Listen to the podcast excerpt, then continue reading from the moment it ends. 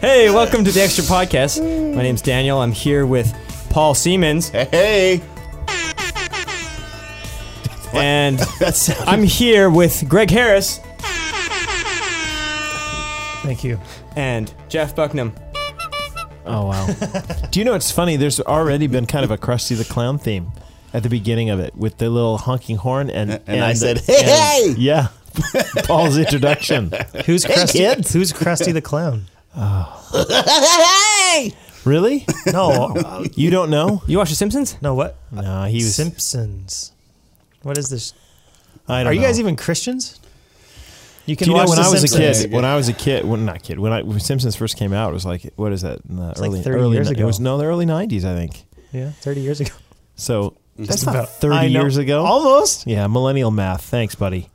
So Early nineties. No, it was like 89. It might as well have been 100. if it was, I think it was 89. if it was early nineties, it was like twenty. It was like 30. 28 years Yeah, ago. 30. Twenty-seven years ago. So where did The Simpsons originate, Jeff? Springfield. What show? No, no, no. It wasn't The No, I Simpsons. don't know. It started on it was the Tracey Ullman show. What? Oh, on Fox. And it was this short thing, and it was all about Bart and Bart Yeah, it was with his Bartman and skateboard and, yeah.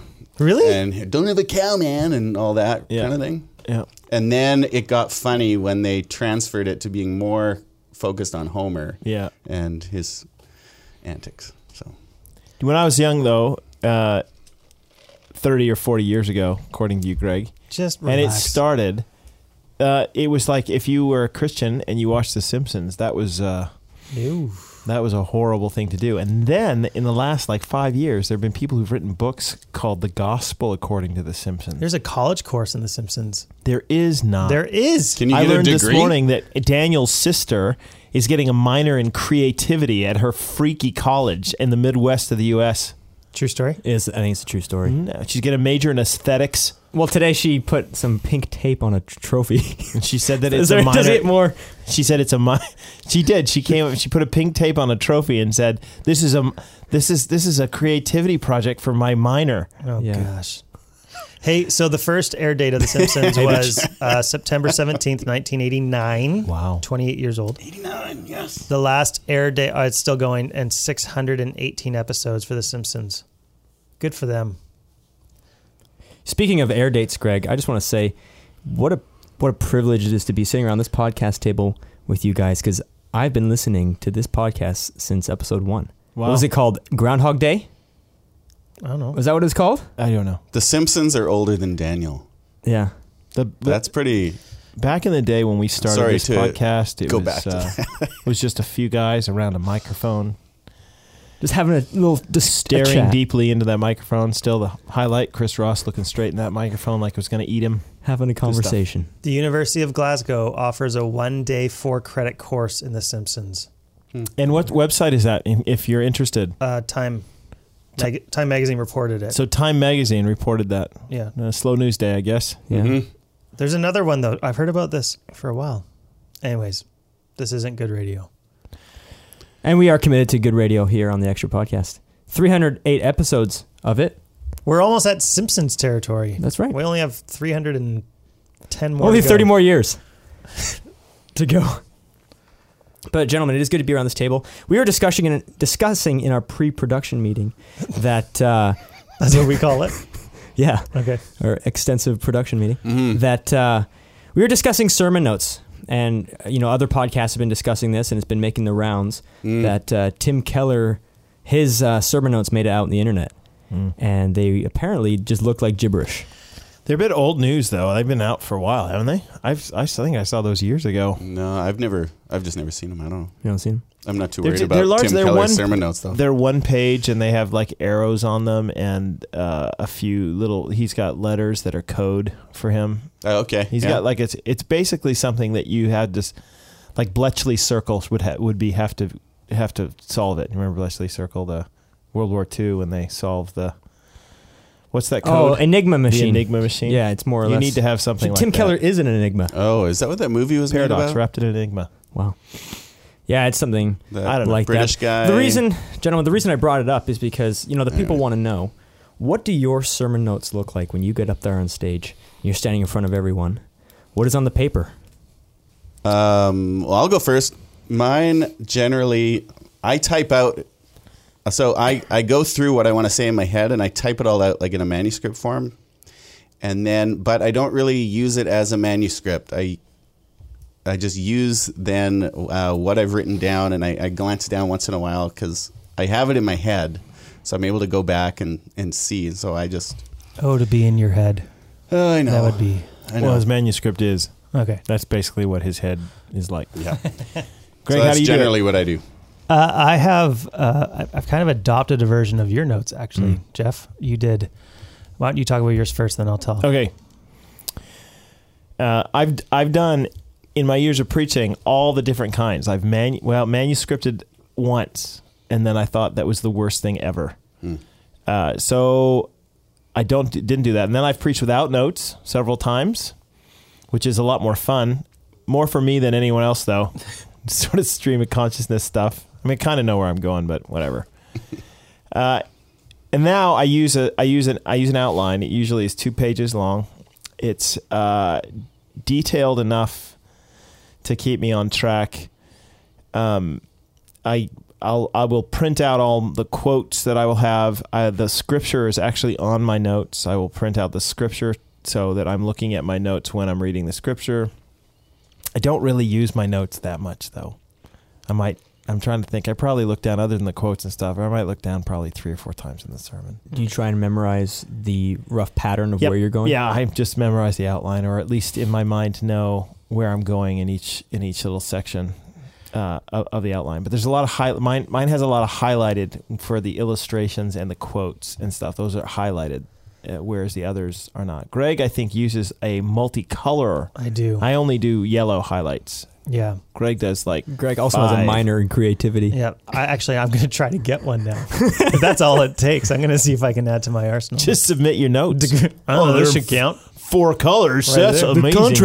is. I mean, So yeah, I mean, I kind of do a mix of these guys. Uh, it's more my notes look more outliney, but I'll I typically will type out my transition statements and main points and that kind of stuff. I won't read them from the stage, but I'll type it out, and then I I color code my notes so that it's. Uh, blue is like a teaching point. Oh, don't give it all away. No, they can The know. people wanna 'cause know. People, no, people are gonna like. Green is like a transition. Mm. Yellow is an illustration, Yeah. and red is usually like an ap- is a application. stop. Condemnation. is, is a stop. Is yeah, it- red is red is It's time to go. yell. That's the yell. App- application question. What do you think? That kind of stuff. Oh yeah. And it's usually I at this point I'm usually about ten minutes a page. We, Is about how I'm going. cool. oh, I'm like 15 to 20 page. So It's getting longer. so my, I pa- my pages. totally, But I have to say, Jeff, your notes are like single spaced, and Yeah, I don't know five point font. It's very, They're 10. it's very. They are small, and I use Arial narrow font. Yeah. I just don't want to have that many papers up there. Yeah. Okay, so I we we knew a guy who used to preach, uh, and and he well he still does preach, but he preached here for a little while. He used to have sections of his notes where he would he would include little phrases to himself on how how he should like like speak. So some of those are good, like pause here is helpful, but sometimes he'd say yell. Like there'd be a little thing that says yell here. yeah, or smiley faces. Or smile here. So if he forgot, would he just go? "Ah!" Oh wait, well, well, I, Oh, wait, I- that's not what I meant. kept making. I He used, to, get- he gets loud. Oh, that's the wrong line. I used to teach. I used to tease him and and say, "What if you go past the smiley part? You go back and say, oh, just a second before we go on, let me just Smile. smile." but there, Classic. there is no So- like science No. behind the perfect notes. Y- I- It's probably just got to find yeah exactly find what works. Yeah, different people uh, find comfortable. I don't like find that. I, comfort I in don't. different types. I think that Whatever. just just in the realm of public speaking, I think that manuscripting is although although very accurate, and that's why people like it, right? Because they they can control what they say at every moment. So in a political speech, that's great, but I, I think that if you do a straight manuscript and you read it, for the most part, I, I think it, it lacks a certain kind of unction. Do you, you know what I mean? Like like it lacks an in the momentness to it. Mhm. Um, now there are some people like John Piper. he does. He manuscripts. That's why he's able to publish so many books because he just turns his manuscripts into books. but he's by no means boring to listen to. No. But his hands are not watching the manuscript. But his the- hands are way up here. But the best parts of John Piper's uh, stuff is when he's not manuscripted. Like I like the stuff that is the most memorable, the most are the moments that he he diverges from the manuscript. Uh, is when I think he gets that, and again, he's also just he's a big ball of passion. That guy. So if you've got that, then I would recommend sure that do that. But for the most part, we try to get whoever's training here, we try to teach get them off their off their manuscripts. And then one day you get to Andy's level and go no notes. Yeah, you just don't even pay attention to Yeah. A- whatever you're saying is right. A- Andy has Andy's actually done really well with the note list. I've been I've been quite happy with his note list preaching. You I, tried I, Noteless. I, I tend to like Andy less in writing than in person in general. It's just Wow. A, it's just a dig for no reason. He's not even here to defend himself. That was a low blow. I have tried Noteless. I'm not good Noteless. I don't think that's true. Well, we'll agree to disagree. Although Yeah. there is there is a sort of a, a free fall effect to stepping up and public speaking. Oh yeah, you're just like you're well, like, oh man, if I forget what passage I'm in or Yeah, what's wow. going on, it's going to be uh, Yeah. bad news. Also, what do you do with your hands? You can do you know you can do the noteless stuff if Yeah. you're just walking through. Uh, I, like I I do noteless teaching Yep. basically in a classroom, and it's the same thing. You just you it's what I'd call midrashing, where you you're just kind of walking through a passage of scripture. That's why there are a lot of the guys like you know years ago Mark Driscoll was like that, and I think Mark Clark probably did. I don't think he uses notes either, but I I a lot of guys don't use it because the, the style of their preaching is more of a we're just going to take every phrase and and kind of expound on it here and there and might be a story mixed together with this or that and that's a good way to preach it's just it yeah if you have any kind if you have any kind of real structure sometimes you need to have Yeah. it written down Daniel, Cool. you've preached a few times. Yeah. What do you use? I try and I don't try manuscript at all. I think I do more kind of what you do, Jeff. Huh.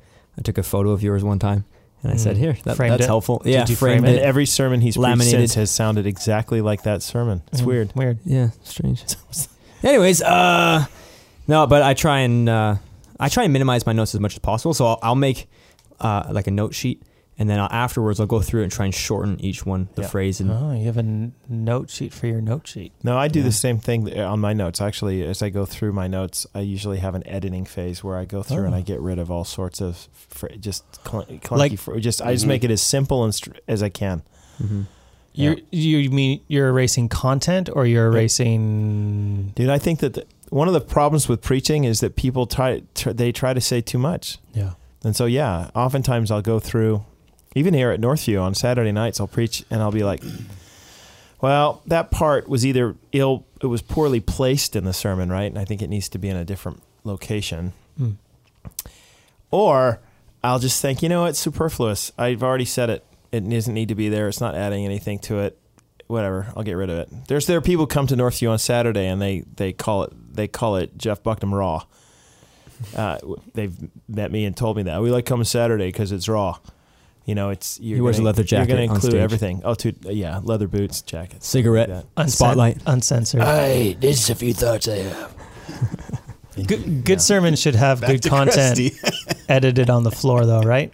Like Oh, mo- most good sermons have stuff that would be a really good point to make, but instead for this sermon, it just needs to stay in the waste bucket. So Howard Waste Hendricks, basket. who's one of the best teachers I've ever met uh, from Dallas Seminary, he he said that that uh, the art of good preaching or teaching is leaving things out. He's, I think he's right. That you have to that it at some point you have to decide what to eliminate in order to make make it clear. And a lot of people don't do that. And I I mean I'd commend that to teachers and anyone else in any kind of like public presentation sort of work. You need to streamline your work because less is very much more um, when it comes to that. If, if you if you have a good illustration, just that that one's enough. You don't need five more. Uh, if you have a, unless you're trying to overwhelm people with a, an, an idea as to how this looks in real life, that kind of stuff, you should give more illustrations. But but for the most part, people understand a lot earlier than you think they do Hmm. right? Mhm. That that they they're smarter than you give them credit for. And then you meet occasionally the person who hears your sermon and you think, yeah, I'll assume that people are smarter than that, than what I think. Then then you hear somebody comes up later and they- they come to an, the opposite conclusion than what you actually just spent half an hour, 45 minutes telling them. And there's the thing, I like the part where you said we should sin a lot. That was good. What? Uh, what? What? Yeah, it was good. That story about the sin that you, that's good. You not had that? Maybe this is me. I just Not had this. the rest of you guys are staring No, at I me. think like- I think so. Like when somebody came maybe this week and said to you, "So I like how we're supposed to go yell at refs and kids." um, that was not the. It was a negative example. Yeah, but it was about you. Yes, negative example. Uh, I not think- is not what we're supposed to do. It was just Some- trying to illustrate that sometimes you become a fool by acting, by confronting the fool. Right. Mm. yeah. that's good. Cool. That's it. That's enlightening. Uh, we have In lighting, en- enlightenmenting, Good. enlightening, right? Yeah. Hey, we uh, we have a question here. It has to do with the new heaven and the new earth. Ooh. The late the listener. Did I say the name? Do you guys ever say no, the name? no, No, No. we don't. We want to hide. Long time listener. yeah. Uh, so the question is, how does God prevent the reset of the fall in the new heavens and the new earth? Mm. And like, what will free will look like in the new heavens and the new earth? How will this be different than the fall? Or will it happen again in, in the new heavens and new earth? And then will everything start again? Will Jesus have to come again?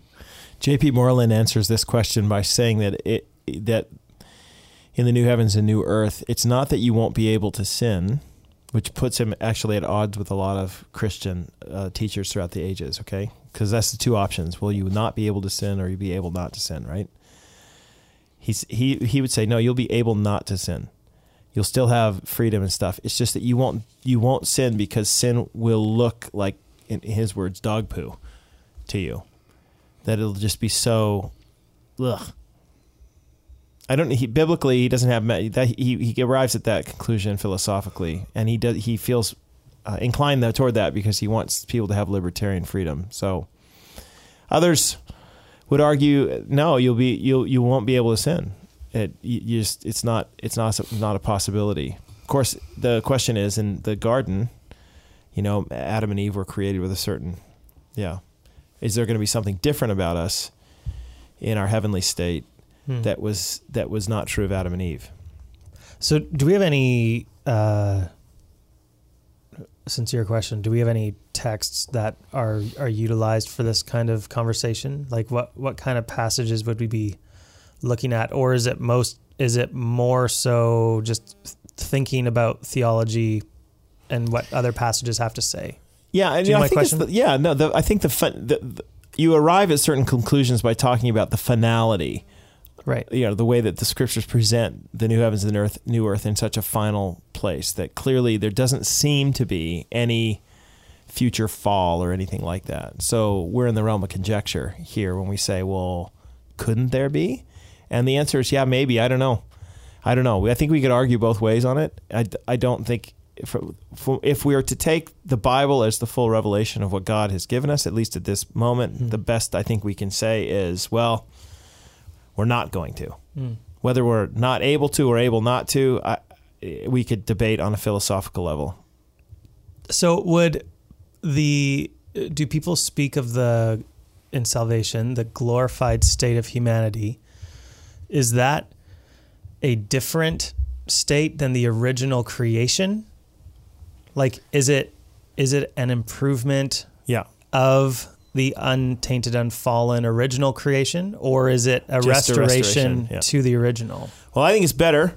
And the reason I think it's better is because we will know more of God, and we Mm. know more of God because his uh, his character is known in ways like justice and grace and mercy as a result of what's happened in the world. And so, so our understanding of God and His character is greater. We won't be as ignorant as Adam and Eve Mm. were regarding God and His character. Well, and even his his triunity Right. and So J.P. Moreland, that's his argument. hmm. is he's trying to say, look, the difference is going to be that because we know more about God, His character, we've gone through the process of seeing, right, that and we won't we won't have the flesh to contend with, that we are actually in a better state than Adam and Eve are. Not not physically necessarily, but but we we see the devastating effects of sin. So that's what he means. That it won't it will it will be just ugh so disgusting. There's no it won't it won't have its draw or allure anymore. And of course, you have to start thinking about what what kind of um, what, what kind of power does Satan and his minions have over the over people in the world in terms of the temptation and that's you see what I mean. Mm-hmm. So those sorts of things have eh, those will all be done away with as well. So the temptation will be removed. Is Moreland's argument? So I found I always found it kind of compelling in some ways his viewpoint. Um, hmm. Although if somebody came along and said, "No, no, no, you won't be able to sin because God will make sure of that," I'd be like, "Yeah, whatever." See, fine.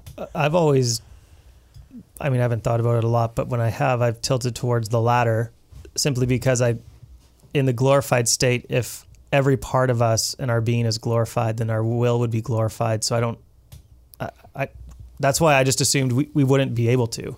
Was the will of Adam and Eve though Well, this is where, less less than yours in the glorified state? see, that's Well, where were they, I lean towards saying Were yes. they glorified? That's where I would lean towards saying yes. It's a it's a more perfect state hmm. than the original See, good us, created state. I think, like you were saying, Jeff, before, is that humanity redeemed is a better humanity than a humanity unredeemed. Yeah. So I, I think that's it. Just it gives more glory to Christ. It gives more glory to God. And if we're in glorified bodies and we are adopted sons and daughters because of the blood of Christ,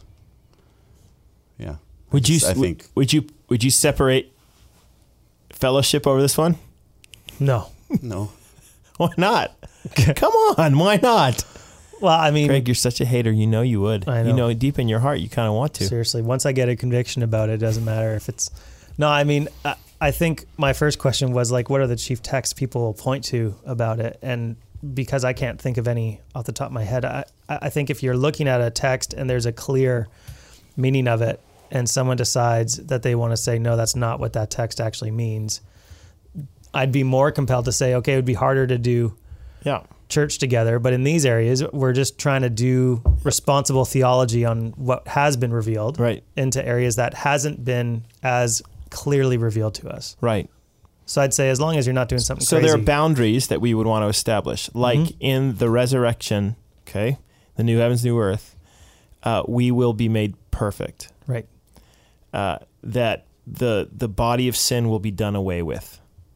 So, so we can we can echo this echo the scriptures in in that in those regards, and then we have to figure out philosophically whether or not uh, the other questions. But those philosophical answers, I think you have to hold with. There have to be you have to hold them tenuously, right? You're not. Mm. I'm not overly sure. We're in the area of conjecture here. I don't know. Mm. It's not like there's a verse or a passage of scripture that says says this. And this is a, a point where uh, the good Reverend Dr. Kyle Meeker and I always go back and forth on ever since that sermon on rewards, Mm-hmm. where he'll talk about the Edwards, Jonathan Edwards view of, of a, depending on the work you do here, you have a greater capacity to understand and appreciate and Yep. glorify God in the new state because I'm not saying yep because I agree with. Edwards there. I'm saying yep. That's what Kyle says. Yeah. So, so Kyle and I have an argument about, and the argument is to what effect does our future glorification have on our, on every aspect of who we are and our capacity to understand God and worship Him. And so, I'm saying that as an illustration because Kyle and I both work here, Yep. and we disagree on that point.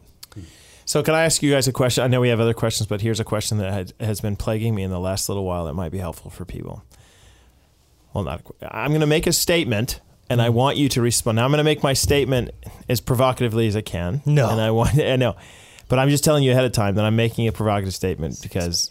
Okay, ready? Yeah, All right. Daniel's going to go into a safe space in the corner. All right. No. I actually think one of the greatest dangers that exists in the Christian church these days is uh, is is the idea that we we tend to establish as right or wrong what should properly be understood scripturally as disputable matters. Do, do you understand? And then we then we separate over them. Does that make sense? Okay, so I'm there's there's sin, you know, clearly defined by scripture, and and you know. Uh, righteousness as defined by scripture but then you have these these issues like food sacrifice to idols or you know that that sort of stuff that the Bible talks about in Romans 14, for example, that are are, called disputable matters, and you have people uh, who on good Christians on both sides of it. Now, this is a practical thing; it's not doctrinal necessarily. It's just practical. So, like, I'll give you an example in the modern world that I that that might arise the ire of some people who are listening. Uh, I've been asked recently, what should what should good Christians do in response to the transgender movement regarding what pronouns should be used for those for those folks? So if if Paul here decides that he wants to go to gen- do gender reassignment, or maybe he just considers himself Don't worry, Carla, it's not gender, happening. gender fluid and he, he wants to be called Pauline. Do we call Paul Pauline? Pauline. Do we say Pauline. her Yes. when he's referring to the, or or do we just if, if Paul says I don't I, I don't conform to either gender, do we use she instead of he or her uh, to to speak about him or her? So there are good Christians who and and I I fully agree that that look there is a biblically there's a gender binary that the Bible teaches that God made them male and female. All right Yep. uh, that sin has affected the world in such a way that it is created uh, that that because of the fall, we it, it affects our person, and so sometimes people are born in intersex sort of situations. Although even there, it's not quite as clear cut as people want to say. Well, they're just both. No, they're actually not. There's usually they're even in the intersex situation, you have people who lean far toward one than the other in terms of their genitalia. I, th- I think that biology matters then, and I think that it, it is the determining factor regarding one's uh, w- one's gender. Even if one has gender dysphoria, that is an effect of the fall, and needs to be helped. People people like that need to be helped, understood, and cared for. That sort of stuff. But in a fallen world, somebody who's got gender dysphoria and has given up to their sinful uh, desires in, in those areas has decides now that they want to be called this thing. I, I think some people say, well, you should never do that because you're agreeing with them about something that's not real. So for us to call Paul Pauline is to affirm him in his sin. I think that's a good a good argument, right? On the other hand, man, Christian hospitality sure seems like it should have a part to play here, right? I mean, I, I don't know. People might come and call themselves Rocky and Rocky Bullwinkle or whatever, whatever their name is, and I'm going to call them Rocky Bullwinkle at the front end. They they get to determine that in our first meetings. Now, I, does that mean I'm never going to call them to repent for their wrongheadedness regarding? Uh, gender binaries and stuff. No, when I preach the gospel to you, I'm going to call you to repent and believe the gospel. And here's some places where I think that repentance is going to take root. Hmm. But when I meet Paul and I spend time with Paul, I don't know. Does it matter? Hmm. So I, I actually think that that. So here's a disputable matter. But honestly, I have heard people freaking out in the hmm. Christian church about this recently. And so the church ends up becoming massively divided over something that's a disputable matter, which is the very point that Paul was trying to make in something like Romans 14 to say, don't split over this sort of stuff. Stop it. Hmm. So this is I, I bring this up because of this discussion that we're having about the are we able not to sin or not able to sin in the in the resurrected state? There are people who, who will establish something philosophically and say that's the way it's gonna be, hmm. and I'm like, well, I don't know. Do you go to a gay person's wedding? I have I have a strong conviction on that. Okay, but that's a conviction that I personally am going to have, and I'm going to ask questions to people who have who, who would disagree with me about it. But I, hmm. I still think it's a disputable matter. Hmm. I don't I don't know if going am I going to their if I if by going to their wedding am I am I go am I affirming them or am I just being a friend? Am I, do you understand what I mean? Like hmm. th- Are just these loving are, them? These are discussions that need to be had. And again, I think that they're important discussions, and I have lots of good reasons for believing what I do that I, that I might be able to convince you of it. But at the end of the day, if you decide something differently than I do, I, I don't have. I, I don't. I don't. I'm not sure. I think it's a disputable matter. And I think one of the dangers that exists in the church is that it, it is the disunity that is caused not by clear doctrinal disagreements, but by disputable matters. No, I think I, I would agree. Um, I think people will, I will, uh, mistake a conviction over a topic, over an issue with uh, the. it's clearly not a disputable matter because I feel so strongly about it. And if I didn't feel so strongly about it, then I would, sure, it's a disputable thing because I don't have a horse in the race. But it seems that once we feel like we have a good reason to believe what we do, we want to elevate the conversation to say, well, because I have really strong convictions, if you don't view it the same way I do, then obviously we're not both Christian. We can't both love Jesus and have the same, have different. And I guess we, uh, to clarify what you mean by break fellowship too, like we have separate denominations all over the place that are separated because of disputable things. Yeah, I Right? would hope that the denominations that exist though are separating over doctrinal pieces. These are not these are the these are the the outworking yeah, praxis. of our of our of our doctrine, which we largely would agree on. Right? So Yeah. I, most people who are asking the question, should I go to a, should I go to a gay wedding? Are not asking the question because they think gay weddings are okay. Mm-hmm. They think they, they agree that the Bible teaches a certain certain Yeah, sexual okay. ethic Yeah. and but they're asking the practical question for my opinion Right. Mm-hmm.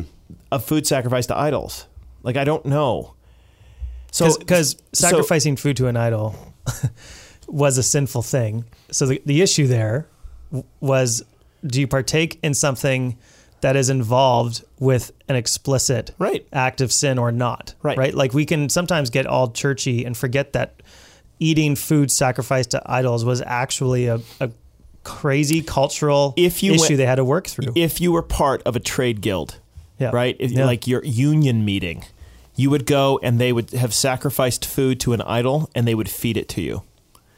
If you have people who are not Christian friends and mm-hmm. everybody did, and you mm-hmm. went to their house for a meal, that meal would have been sacrificed to an idol. So the question is, isn't, hey, should I should I sacrifice food to idols? Exactly. No. It's should I eat the food that is sacrificed to idols? And this was a real issue. Mm-hmm. How do we interact then with with an, uh, unbelievers in our in our cultural sphere? So this this applies to stuff like okay, should I shop at Walmart or should I not? If I have viewpoints regarding justice and should should I invest in this thing or not? Is it a sin for me to watch the gay pride parade or not? Do, do you understand? Th- these are all, and we might all just be like, oh, well, that's the line. And uh, I'm just saying that these are, again, very good conversations to have. But what ends up happening in Christian circles is that they end up, we end up drawing lines. I'm an American, right? And so this is, I, honestly, if I look over the past year, I actually think there has been more harm done to the Christian church hmm. over people fighting over political disputable matters than, than has been done for a long time in the church. Hmm. So if you're for Trump, like you're for Trump and you think that's a Christian thing to do. And if you're not for if you're not for Trump, you're like, how could any Christian ever vote for Trump? Right? So this is a problem for me to see the people in my nation who who largely agree on the on the uh, on the what's right and wrong are arguing about how that right and wrong ought to be worked out in the world faithfully as Christians. And some are going to choose to work it out in a certain way, and others are going to be choose to work it out in a different way. Hmm. But the cre- but but you know, pitching your tent on that ends up creating so much legalism in the church, and it's it really does uh, turn the church away from its prime directive of proclaiming the gospel and you, you know and and seeking justice, and, and it turns us off to infighting over stuff that's just good to talk about, but not something that at the end of the day sh- should divide us. Where, whereas denominations, even the language of divide us, we would say that even though we we function in different denominations because we we view how the church should engage in the world or who should lead the church or who should be baptized in the church, we would all still agree that that we disagree on areas that are still within the realm of Christianity. And so for the most part, entire denominations aren't being written off as saying, You're not Christian. Instead you're saying, Oh, you guys are you're you're Presbyterian Yeah, Christians and Right. we're Anabaptist Christians. right.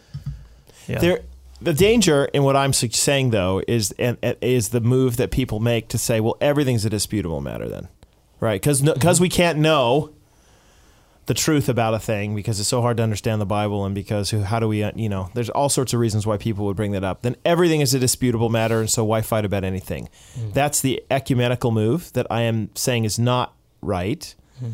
That there is such a thing as sin and righteousness. The Bible does speak clearly on many different matters most of the ones that we're even talking about, there are the Bible speaks clearly about those. It's it's how the application of that is worked out mm-hmm.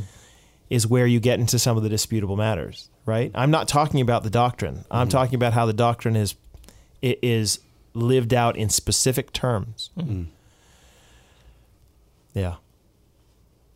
And it's causing me a lot of frustration recently because it seems like a lot of the a lot of I, I- correspondence that I have with others and stuff is always about these disputable matters, hmm. and, and it's almost like Christians don't have a category for them, and yet hmm. the Bible gives you a really good category. Hmm. They're disputable matters, right? Mm-hmm. Your conscience is what determines it, and you shouldn't be engaging in something that's a disputable matter in the presence of someone whose conscience is different than yours. Mm-hmm.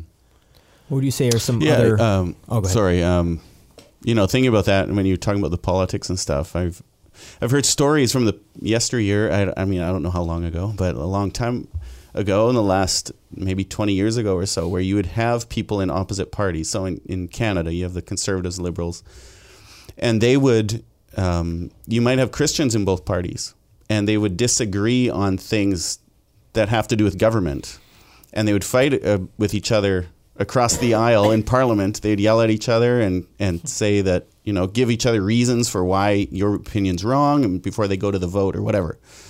But then afterwards, they go out for dinner together, Right. and have fun and, and pray together and whatever. But now, that's not happening. No. Now people are you have far more of a polarization on issues, and Among- people are among- going, "Well, he says he's a Christian, but, but, among people in Christ, and uh, like Yeah. it's it's gotten to the point uh, where if if you were to say that you were a Trump supporter in the U.S., right, there are certain people who think you're not a Christian, right, and for you to say if, if others people who think, well, no, I'm I'm a Hillary Clinton supporter, I'm a Democrat or whatever. There are lots of people who think, I don't know, how can you be a Christian?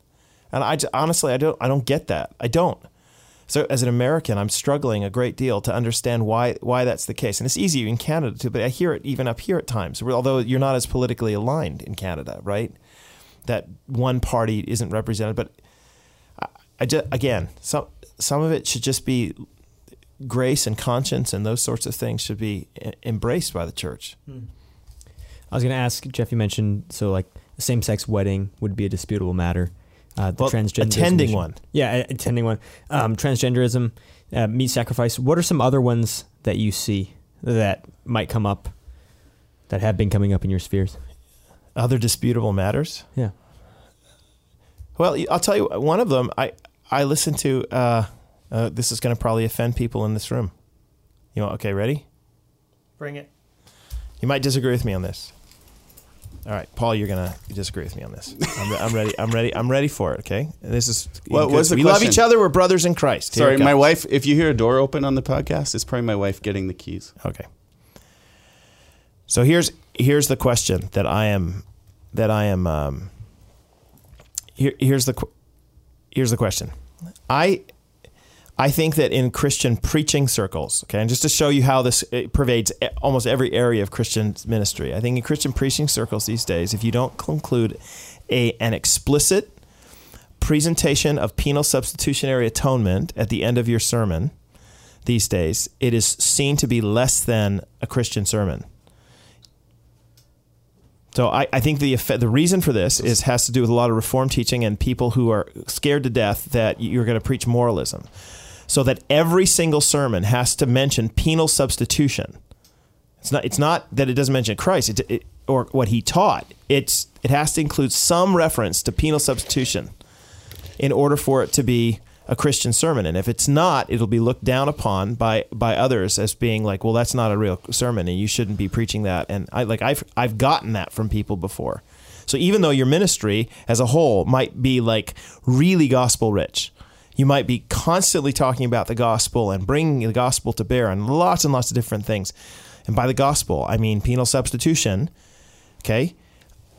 Which I'm not totally equating the two, but but if you don't preach one portion of of that gospel, the penal substitution in every single sermon, you have not communicated, you haven't preached Christ is language. That's not true.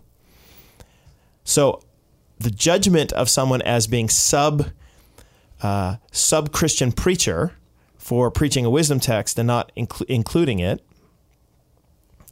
and, and and doing it right even though the wisdom text that you preached just before that, uh, you included a gospel presentation that basically says Jesus is the wisdom of God who became that for us because we failed to do so ourselves, right? But you have to include it on every one. This this is something that goes around the Reformed camp these days that I don't quite understand because the whole book of James doesn't isn't Christian then. Because there's no penal substitutionary atonement references in James, and I don't. So what is it? There's a reason that Luther hated it because he he followed that kind of line of thinking, and why Lutherans today get, criticize it. So wouldn't the so if we think about when we preach though, if we think about preaching to a congregation of I mean like here at Northview, we've got every service, you know, minimum uh, uh, Sunday night gathering is aside be, being with the smaller one, but every service minimum of what 500 people, Sure. okay? And we've got a lot of people that come from the community and we don't know what where they're coming from or or how often they've come or whatever. Say they only come. This is the first time they come, and they come and they sit there and they go. They sit there and they go. Um, they hear the sermon, but they don't hear anything about the good news of being saved from our sin or from the penalty of our sin. They're leaving without hearing the gospel. Correct. They're they're leaving without hearing one aspect of it. Yes, Okay. So what? because you would agree that part of the part of the part of the gospel Mhm. Is that uh, you, you created in Christ Jesus to go to do good works. Yes. Right. There are We're saved- implications, in other words. we're saved to if do you, good works, If yeah. you preach the gospel without saying there are any implications to it, I, that you haven't really preached it. So, fa- fair. I absolutely agree with you. Yeah. So I'm saying to you that there is a wisdom to including a gospel link in all your gospel, a penal substitutionary link in all your sermons. hmm I think to establish that as a rule, which is, in my opinion, what's basically happened in reform circles, right? And Tim Keller, God bless him, has has pushed it that way, and that, that I don't think he would argue. I don't think he would argue that you have to do this in order to be Christian, but that's the feeling that preachers get these days. I mean, I deal with lots and lots of people who get involved in the ministry, and they feel like they have to do that in every text and they'll even use passages in the New Testament which they misinterpret to say so. Right Oh, on the road to Emmaus, he said, "All of Scripture speaks to me." Yeah, Jesus didn't go through every single verse in the Old Testament and say that. That's not his point. But No, the law. You just the law and the prophets. right. Yeah. So, but but even every verse isn't uh, like that, that. That's that's overreading that passage to justify it. But my my point here is, I am agreeing with you. I my problem is that I- think you're saying it's wise to do this. And I think that's true. It is mm-hmm. wise to do it. For you to say, though, that it has to be done, or it's not really Christian, I'm not saying you saying this, but that's the feeling I've gotten from other other people in in, in the circles is that is that the case? Then I I'm just saying that that's okay. No, no, that's not true. That's not that's not what the scriptures teach. That viewpoint actually has a hard, has a hard time explaining things like James. Mm-hmm. I mean, Jesus himself, guys, just read the Gospels. Really, he doesn't include penal substitution a lot in the Gospels. That doesn't mean penal substitution is not true. It is. I'm just saying that when he preaches, when he preach, when Jesus preaches the gospel, it doesn't sound like that. So in the end, what what I'm saying is that that we sh- we should be careful in evaluating things with extra biblical uh, requirements when the Bible itself doesn't doesn't give those. And this is, and then you end up creating false uh, false uh, barriers with brothers in Christ who are preaching Christ, and maybe your your com- your comments to them would be, "Man, brother, you need to include more more penal substitution and gospel for the very reasons you point out, Paul, in your preaching." That's wise, and I think it helpful. But at the same time, to create a barrier with that guy just doesn't seem to make sense to me. He's preaching the text. He's committed to good, sound theology. He's teaching them to obey all I commanded you, which is part of the Great Commission. So Yeah, this conversation uh, kind of comes on the scene when you see people asking questions on on videos and having discussions about did Jesus preach the gospel? Right? When that's the question you're asking, did Jesus preach the gospel? You know you've created it too narrow of a category of what the gospel is. For for Jesus to have not preached it because he didn't talk about penal substitution enough, but he talked about other things like his his victory over the powers and what it looks like to live as kingdom people. If if your view of the gospel is that narrow, that that question has to be answered. I think that is troubling to me. So I've watched these conversations with guys I really like who say, "Did Jesus actually preach the gospel?" Well, hmm, Well, the I don't answer to that question is yes. Yes, he did. let's look at Paul though. Right, and if we look at the context of the of the letters, of the gospel letters, so Matthew, Mark, Luke, and John, I mean, all of these, when you get through it as a as a letter or as a, a testimony of the life of Christ, we have it we have it there. So, Right. do we have it in uh, everything that Jesus said? No, we don't know that. We don't know if he how often he said, Right. you know, um, that you must believe in me, and we know that he said, "Repent, for the kingdom of God is at hand." Uh, we know that he predicted that his own death and that he would rise again. Uh, we know what he said. Um, so, like at the end, like go and and like you said, the Great Commission, right? Go and teach all nations everything that I've taught you, and baptize them in the name of the Father, Son, and the Holy Spirit. Like, so when we when we look at the whole context of every gospel, we do see it, but um, yeah, to to to pick it and say like, oh, he didn't preach it every time. Well, I, I, I don't know. We, I'm- we don't know. I'm I'm suggesting that I. I'm suggesting that you don't have a ton of evidence to suggest that he preached penal substitution every time. No.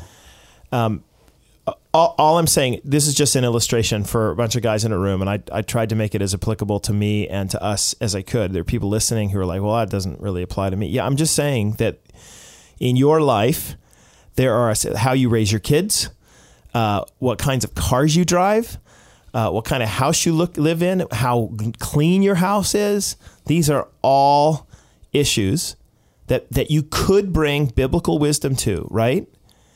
Uh, you should care for the things you own. You, you can make arguments for all sorts of things, but at the end of the day, the, the outworking of those things and pitching your tent on your outworking and saying, look, that's the only way to do it. This is what ends up happening. This is what legalism builds in churches, and I still think legalism is a huge issue hmm. in our churches these days because we don't want to be gracious toward the toward the application of some of this stuff.